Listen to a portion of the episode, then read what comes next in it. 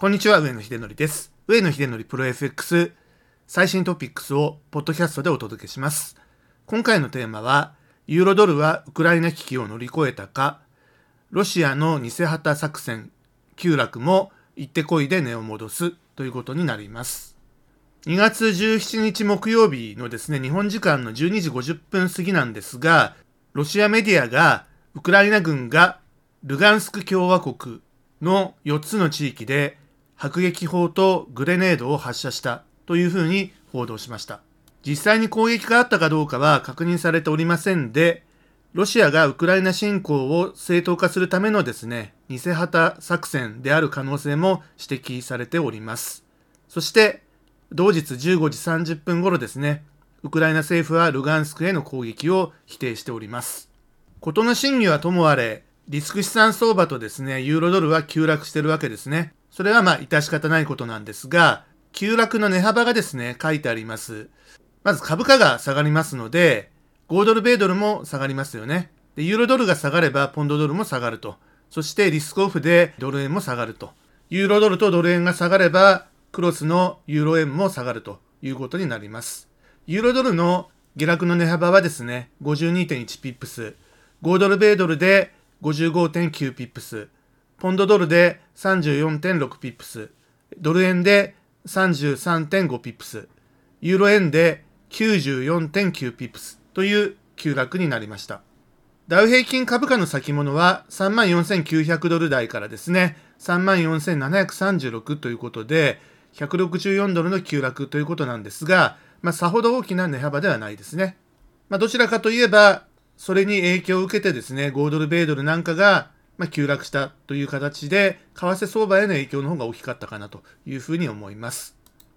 急落後のユーロドルなんですが、まあ、約20分後にはですね、1.13641ということで、安値から41.2ピップスも値を戻しております。下落した値幅が52.1、戻した値幅が41.2ということなので、まあ、ほぼほぼ戻しているということですね。でさらにその後に、15時30分頃にですね、ウクライナが砲撃を否定したということがありまして、まあ、ここで急騰してですね、1.13741ということで、まあ、ほぼ起点まで戻してきて、完全に行ってこいになっているということです。まあ、一方、株価やですね、ドル円はですね、ま、これは、このウクライナの問題以外にもですね、今現状は、そのリスクオフとかですね、ドル安とかっていう問題を抱えておりますので、安値圏での持ち合いが続いているというような状況になってます。もともとこのブログポッドキャストではですね、ユーロドルは今後値を伸ばしてくる可能性が高いということをですね、えー、ずっと申し上げているわけですが、ウクライナ情勢さえなければですね、ユーロドルは間違いなく買いでいいというふうに思います。で、今回のですね、偽旗作戦かどうかわかりませんが、ロシアがですね、もし報復で本格的な軍事行動を起こすようなことがなければですね、もうユーロドルは買いでいいのかなというふうには思ってます。ただし、本当にロシア軍が侵攻するためのですね、そのきっかけになってしまった場合にはですね、本格的な戦争に突入してですね、ロシア軍が首都キエフをですね、制圧するというような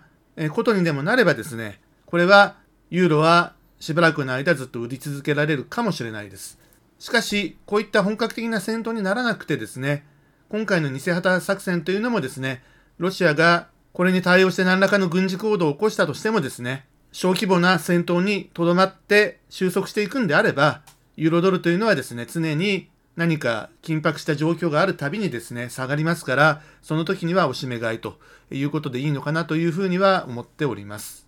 さて、ウクライナ問題を除いてのですね、ユーロドルの将来性ということをですね、考えてみたいと思います。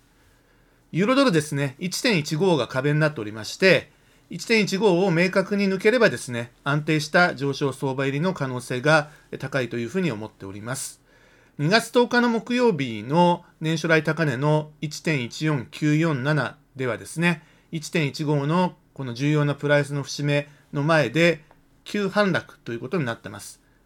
しかしこれはですね、テクニカル的な反落ではなくて、このタイミングではですね、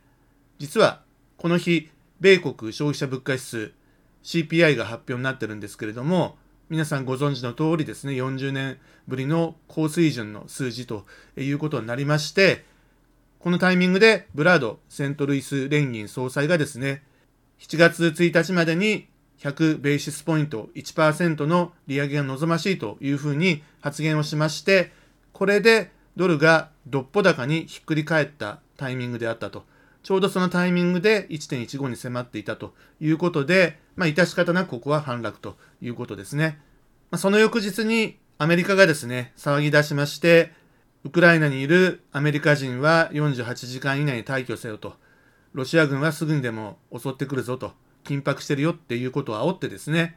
これがきっかけでリスクオフになったもんですから、ユーロドルは続落ということになっていきましたが、そういう流れもあったわけですから、まあ、1.15に対してはですね、意欲はまだ残ってるというかですね、当然上向きのモメンタムは持ってるんですが、ウクライナ情勢が緊迫するたびにですね、ユーロドルは売られているという現状があります。私は3月10日木曜日のですね、ECB 理事会前に、ユーロドルが急騰する相場がやってくるんではないかなというふうに、シナリオを想定しておりまして、まあ、これはまあ、ラガルド総裁のスタンス次第ということではあるんですけれども、そのラガルド総裁が ECB 理事会で発言する前にですね、ユーロ圏の消費者物価指数 CPI がですね、発表になるんですね。これが3月の2日の水曜日ということになっております。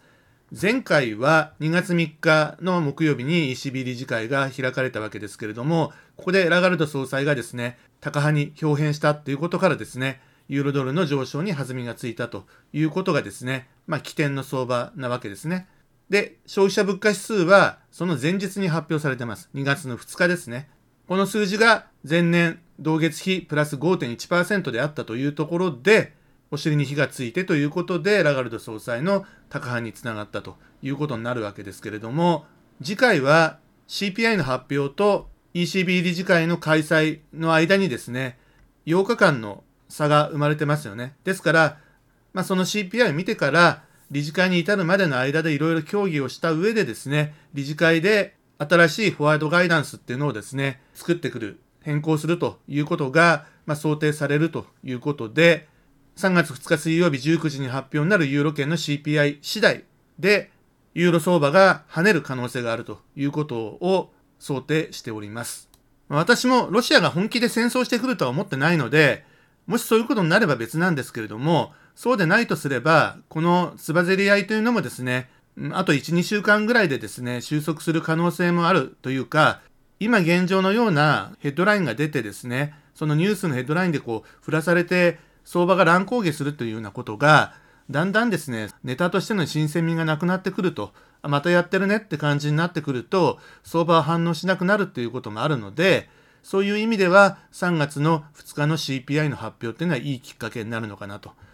そして10日の ECB に向けてですね、ユーロドルの相場っていうのがですね、また上昇方向にですね、勢いづいてくるのかなというふうには思ってます。まあ、その際に当然のごとくですね、3月16日の FOMC に向けた、これはアメリカ側ですね、FRB、FOMC のメンバーの要人発言というのもありますんで、まあ、ユーロが上昇したがっていても、相手通貨のドルがですね、非常にそのどっぽ高ってことになってしまった場合には、ユーロがそのドル買いのですね、受け皿になってしまいまして、あまり値が伸びていかないということではあると思うんですけれども、アメリカ側の要人発言というのも、3月の4日の金曜日までで、その後はブラックアウト期間に入りまして、金融政策についての発言ができなくなるので、ちょうどそのあたりですね、欧州の CPI、3月2日水曜日に発表、そして3月4日の金曜日には米国雇用統計が発表になり、この日までしか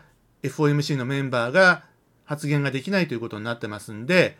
明けて3月のですね、7日月曜日くらいからユーロの本格的な上昇が始まるのかもしれないですね。